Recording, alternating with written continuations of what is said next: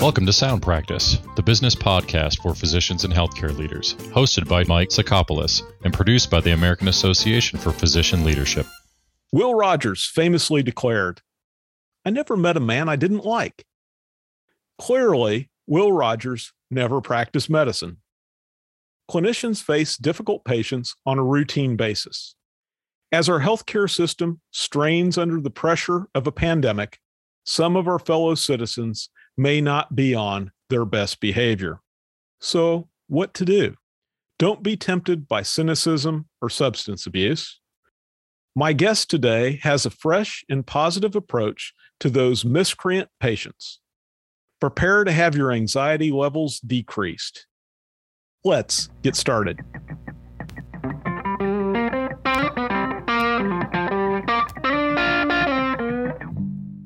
My guest today is Joan Naidorf. She is a board-certified emergency medicine physician. Doctor Naidorf is the author of the recently released Changing How We Think About Difficult Patients. Doctor Naidorf, welcome to Sound Practice. Thank you, Mike. I'm really happy to be here. Well, I've been looking forward to this for some time, because I've got to tell you, emergency physicians have the best stories. And of course, we need to get started with your book and difficult patients. And the obvious question is, what is a difficult patient? Which I'm certainly going to ask, but I want it richly illustrated with examples, because I am sure that you have great stories about difficult people. So can we start there to have an understanding of difficult patients, and then um, we'll, we'll move forward? Absolutely. Uh, difficult patients are people who don't follow the rules that we set out. They don't do what we suggest. They don't make it to, they don't keep appointments. They don't fill the prescriptions or take the medicines that we suggest. In general, they don't want to go along with the plan that we set out for them. So it is a very subjective thing, that a subjective rule of what difficult is that every nurse or physician or a healthcare professional has. Um, and Not everybody follows the same plan, and not all of our patients actually even know the plan or as we define them. So uh, I'm going to say, for example, a lot of patients would come into the emergency department and say, I have this sort of aches or pain, and I would start, you know, su- suggesting what the treatment would be. And, um, you know, after a workup, and they say, well, I don't want to take any medicine. I'm like, well, um, what? What would you like me to do for you then? And, um, you know, we have to f- come up with a plan. Uh, but when the patient uh, says up front that they don't want to go along with the plan, it makes it th- that that person is going to be viewed as difficult from their healthcare professional. Um, and I assume that sometimes patients can be difficult to certain providers, but not others. Is that is that fair? Absolutely. I mean, there, um, uh, I uh, wrote about in the book about uh, that my one of my personal problem type of patients was people who would come in with an active nosebleed. And uh, it's very upsetting to them. They don't know what's going on. There's usually blood going everywhere. They're very anxious. They're spitting and coughing. And it's very hard to kind of get them to calm down and let and let and you know let us do what we need to do to them or for them. And uh, I was speaking about this issue with uh, one of my colleagues who happened to be an ear, nose, and throat doctor, and he said, "I love nosebleeds. Uh, those are my favorite patients." Well, there you go, right there. So f- for that fellow who's trained in that, he's got all the right equipment. He knows exactly what to do and how to calm people down. And he has the right uh, apron and, and masks so that he doesn't get blood all over him. He thinks that it's really fun and he can fix the problem. So that goes to show you that uh, one of the things I talk about in the book is that it's not the patient's diagnosis or the patient himself that's uh, the issue here, uh, because we all have different thoughts about different problems. It is uh, our thoughts that matter, and we can actually change our thoughts so that we can get uh, work our way to having better thoughts about difficult patients or the patients who we consider to be difficult. Some patients are just flat out hateful, are they not? Yeah, that is true. Um, in uh, in the book, I talk about, uh, I go back to one of the uh, original uh, articles that uh, a gentleman by the name of uh, Doctor James Groves wrote. He was a psychiatrist on the uh, the general consultation service at Massachusetts General Hospital. And he wrote an article in nineteen seventy-eight uh, called Taking Care of the Hateful Patient. And um, he came up with four kind of stereotypical types of patients that doctors dreaded seeing. And I think it's important to become familiar with the four categories, because just becoming aware of them and seeing that this is a, a, a patient type that we all struggle with makes it a lot better. And um, I can go through um, quickly the four categories just so we get a little uh, idea, taste of what Doctor Groves was uh, writing about. The okay. first one was um, called the dependent clinger. So these people are very uh, called clingers. They're excessively needy and they require endless attention and reassurance. They make inappropriate requests for reassurance and uh, repeated pleas for explanation, affection, pain relievers, sedatives, and more. And these people use kind of flattery and childish behavior to uh, get the physician to give them endless attention and reassurance.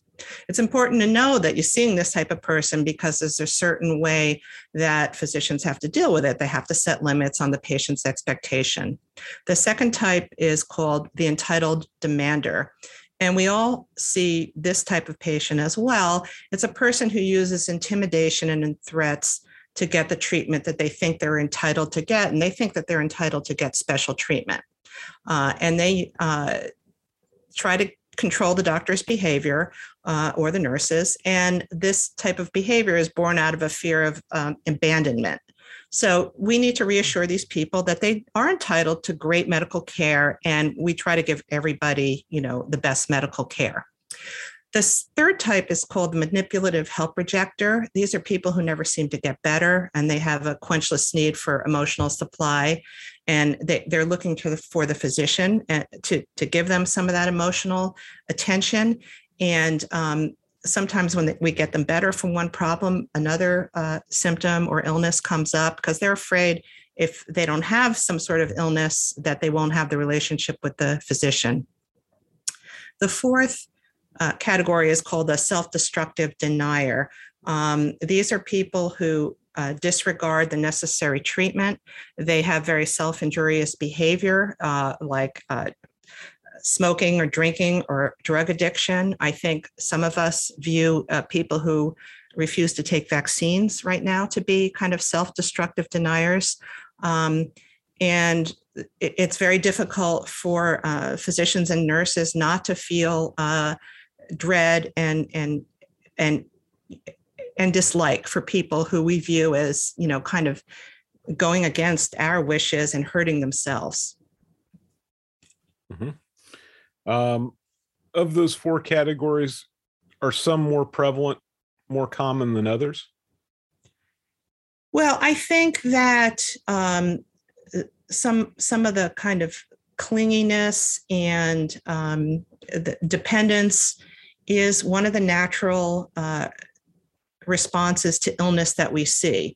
Uh, people, uh, just n- normal patients who, who are ill or injured, uh, kind of regress to a little bit more childlike state, which we actually consider to be helpful because we want people to follow our advice. They look, they become a little more childlike and they look to us and the physicians in a very paternal, or in my case, maternal role. And um, we want them to listen to us like a child would listen to a parent. So I, I think that's probably the most common. Um, I write a lot in the book about uh, it, it, which is not just in the emergency setting, but we see an awful lot of uh, patients, a lot of our repeat visitors who have drug or alcohol problems. And it, it's, it's a constant um, source of uh, issue in the uh, emergency department. So just to be clear, the, these are not your categories. You, you've used them because they date back to Doctor Groves' categorizations. Is that is that correct? Those were his categoriza- categorizations. This article came out in nineteen seventy-eight. Just want to make sure you understand that was before I was in medical school. And what was interesting and such a uh, you know, trend-setting um, about this is that this topic was very taboo. No, nobody ever talked about not liking their patients. But he's, but Doctor Groves said, and there was a lot of response to this over the years, that these sort of thoughts and feelings that we had regarding these patients were very useful clues to us as to how we're thinking. And, and those type of thoughts and feelings are not to be ignored. Um, and because sometimes we find ourselves being annoyed or frustrated with people before we even realize that we're having those feelings, but there always is a thought preceding it. And if we can kind of drill down on that and get more curious, it's quite helpful. Are there other more useful categories than the, the four that you set out? Well, for me, I always like to um, try to be curious about everybody's uh, illness, but I think the more useful categories, at least in, in my practice in the emergency department, I like to categorize categorize people into those people who I thought had problems that were really emergencies or urgencies versus kind of minor, annoying, or more chronic problems that could wait. Because the emergencies or urgencies, I needed to get on and get the plan rolling as urgently as possible. Um, I think that another uh, way to for physicians and healthcare professionals to, to think about patients are the people who they can help versus the ones that would probably be better if they went elsewhere. Now, it's not to kind of, we should validate that they have the problems, but they might be better served in another setting or with another provider who, you know, with falls kind of more under their specialty, because sometimes patients show up at the wrong office thinking, I don't mean actually the wrong office, but the wrong type of specialist, when some sort of generalist is not the person they want to see. They really do need to see a specialist.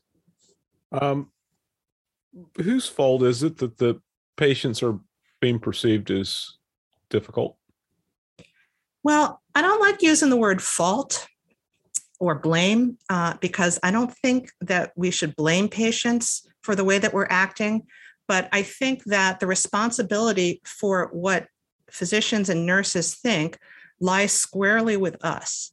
So if we think that we can't uh, get something done, or we can't be happy, or we can't solve the problem unless the patient does exactly what we think or say, uh, or changes their behavior, uh, that we're never going to be happy. We're always going to be frustrated uh, in our roles uh, as the physician. And this type of thinking, it's rampant right now in particular.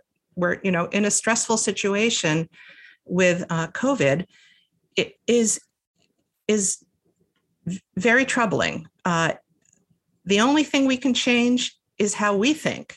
So we need to be responsible for our experience and, and how we think about, about patients. Um, now, it's it sounds simple um, to change the way you think, and it actually is Uh, an elegant, simple problem, but you wouldn't come to it naturally uh, because of three things that I like to identify. It's not your fault that you think this way. We're we're actually uh, naturally, our as as humans, sometimes our ancestors had to scan the horizon looking for threats, um, or else they wouldn't, you know, they wouldn't be able to live with the tribe, um, and so we're. As physicians, we're always looking for the worst possible diagnosis. We're, we're always on guard that there's a, a, you know, what we call a zebra, um, some sort of unusual diagnosis that that is um, causing a, a person's problem. And I think the second uh, thing that, that the second situation that happens is that our groupthink in the medical profession um, is extremely negative, and Uh, we're, we're actually taught to think that way. In on rounds in the hospital, our senior resident would make kind of disparaging remarks about the patients. In the break room in the emergency department, everybody's talking in a very negative way about various people and their problems. And when you're kind of brought up in that uh, environment, you, you don't even realize, you just think that that's the truth. Um, but the truth is that everybody has adopted a very negative way of thinking. And once you become more aware of it, and it's one of the things I do in the book is try to call people's attention to how you're falling into these traps. Once you become more aware of it, you can put a little pause between those thoughts and uh, how you feel and thinking, how can I think about this person in a different way? Do you think that the negative thoughts or views that are expressed are really just a way for providers to uh, protect themselves psychologically from a lot of uh, trauma, death that's in front of them? I do think that that's part of it. I think we literally have been taught as part of our training to kind of distance ourselves emotionally from some of the terrible things that we're seeing. I think part of it is kind of a gallows humor uh, that uh, we're kind of making jokes about what's happening. And um, unfortunately, in some offices and also in the emergency department, some of them, which are very open settings, in other words, the patients, um, uh, the little cubbies or carrel are where the patients are set, their beds are in, a, in an open room. Part of this is so we can see them um, because out of sight is out of mind, and that's a bad place to be. But they can hear what we're saying, and uh, that sometimes they're hearing very negative talk. And part of our, you know, kind of gallows humor is, is really... Um, unpalatable. You write about the think, feel, act cycle. Can you tell me a little bit about that? Yeah, sure. The think, feel, act cycle is an awareness tool. It's a way of considering how we humans react to various circumstances or events that happen outside of um, ourselves. So I, I use an example uh, in our book. The example of what happens is a, a patient arrives in the office or the emergency department. Now, this is a neutral event. In other words, you know, it's nothing bad or good about it until a human has a thought about it.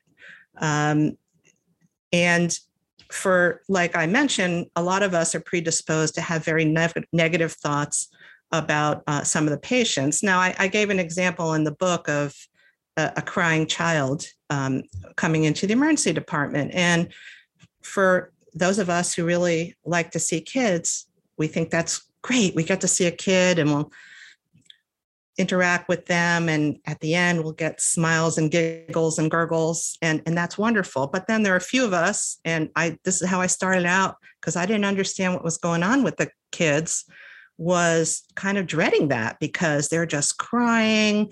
They can't tell us what's wrong with them. The parents are really overly uh, demanding. And, you know, those, some of us dread seeing the kids. So it's not the patient, it's our thoughts about it. So that's the, the thought part of the think, feel, act. So the, the thoughts that we have uh, cause us to have certain feelings or emotion, whether we're uh, a little bit af- afraid of what's happened or we're uh, annoyed or angry. So when we're having these feelings, there we need to think back at what thought caused them. And then determined by, by how we're feeling, we have an action or uh, some sort of reaction. In the medical setting, we're ordering lab tests, we're doing procedures, um, we're ordering x-rays, and we're deciding uh, whether so someone has a problem that they can follow up with in an outpatient setting or they needed to be admitted to the hospital. So by looking at this think, feel, act cycle, we can uh, help view uh, our thoughts about patients in, in this setting. And if we want to have better feelings, we can kind of improve our thoughts, and we have give you give um, provide patient uh, care professionals tools to have more intentional thoughts about their patients. And do you believe that that results in better medicine? I think it does, because I think that what you think, your thoughts matter. And when you think and have better, more compassionate thoughts about your patients, you will listen to them longer. You will uh, spend more time with them, they will be more, uh, your, your patient's interaction with you will, will be kinder, more cooperative. And if you have some of those ingredients, you will have better results. And you're, you'll certainly do things like have better survey results and evaluations, and you won't have people leave in an angry huff, or what we call in the emergency department, when someone disagrees with us and they don't want to follow our plan, sometimes we ask them to sign out against medical advice.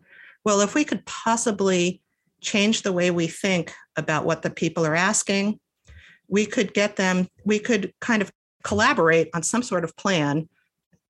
I'd rather have them treated or half treated uh, than not treated at all. But we have, you have to be a little bit flexible on that. I'm interested in thought distortions. What can you tell me about thought distortions?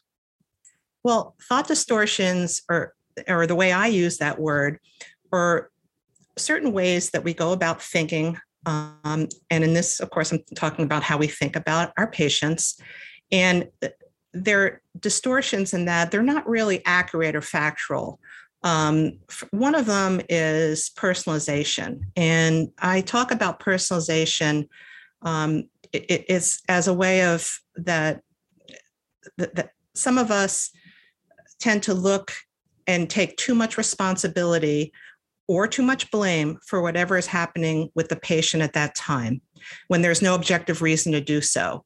Now, this is a problem because uh, everyone is going to die at one patient, one time or another.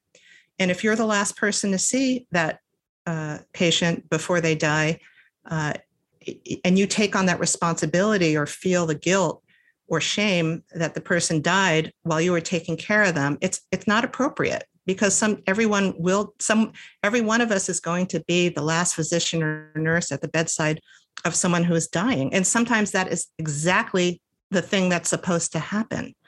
Uh, and we're supposed to kind of uh, shepherd them through the end of life. So uh, personalization is, is one of the thought distortions I talk about. I talk about all or nothing thinking, which is kind of viewing issues in the extreme. Um, I think some, Some kind of headstrong physicians um, feel this way. You either do it my way or you have to sign out against medical advice. I don't think this is helpful. There is not just black or white or all or nothing. There are, you know, about twenty or thirty uh, options in between. And we have to ask the right questions to come up with um, the correct thoughts and not think with this distorted views. It sounds like much of this is trying to to better understand where the patient is coming from, and that one size of medicine does not fit all. Is that a fair critique? Yes, absolutely, because I, I think that uh, w- one of the things, as I reviewed a lot of this literature and thought about it when I first kind of came up with this idea, when I first started in practice of emergency medicine, and I found some of these issues so troubling. Um, you know, you, you see twenty patients and nineteen interactions go beautifully, and the one that goes badly just kind of torpedoes your whole day. And to try to understand how things went wrong, what are these people thinking? Um, they, they're usually thinking that they have the correct solution to get themselves better, or if they're parents, to get their children better. And I think the onus is on us to try to understand where they're coming from better. Uh, part of uh, the first few chapters of my book talks about various stresses and fears that all patients have uh, when they become ill. And it is so much more helpful to understand where people are coming from. At what point, though, is it best just to move the patient on to another provider? At what point do you just fly the white flag? That's an excellent question. Um, in some cases, you have to enlist help. Uh, you know, if, if if in an emergency department, if there's more than one provider, you can kind of ask one of your colleagues to help. Uh, in an office setting, you don't always have that, or if there's single coverage, you don't always have that. But you you usually can enlist um, the help of the nurses or, or other personnel. Or um, I, I think one of the things I talk about is a kind of walking away and giving someone time to cool off and and and give them time to think about it. They say, okay, you came here for me to try to help you, and um, you're kind of you're you're. denying or saying no to all the options I'm giving you. Why don't you decide how I can help you? And um, I'll give you a few moments to think about it. Sometimes if it's an anger issue, a few moments to calm down, give them a drink of water, um, it, or what they need. Um, so it, there's no hard and fast rules about that. You always have to protect yourself, because obviously there are issues, and these are real, of, of violence, and people are getting angrier and more violent, uh, and you need to protect yourself f- first. Do you think people are becoming or have become more angry and more violent during this time of a pandemic? Uh, I think that is true. I think they have. I think that there are a lot of people who are being exposed to one way of thinking. I, I, I would call it misinformation about the effects of this illness, or the uh, effects or the issue of vaccinations, and feel that kind of in that entitled demander part that they're entitled to a certain treatment, uh, even though uh, the physician feels it's not indicated. In fact, it's actually contraindicated. It should not be given. It could harm a person. And uh, unfortunately, we are seeing a lot of uh, anger and misunderstanding. Have you seen this in the past? Has there been, for maybe lack of a better term, a politicization, making it more political in the emergency department? What I saw previously that was troubling for me was the uh, kind of patients being shamed for illness, or, mm. um, for example, during the time that I was in medical school, we started seeing young people die of H I V, AIDS, and did not know what it was at first, did not know how it was being transmit, transmitted, did not understand it at all. And there was this tremendous uh, victimization of the various people who were getting it. Uh, people, you know, that at first they were concerned about people of Haitian descent and uh, homosexual descent. And there were people, there was this vast morality judgment being made. And it is absolutely uncalled for and inappropriate. And, um, you know, that, that's it, that sort of bias, uh, against some patients. I think some people feel that that sort of thing is going on now with people who are being labeled as underlying conditions. And these, you know, people don't choose to have some sort of underlying condition or autoimmune disease or obesity, and they're kind of being blamed uh, for the illness. And I think it's inappropriate. I think it's one of those thought distortions that physicians and, you know, the rest of society has, that we have to need to open our minds and be more curious about.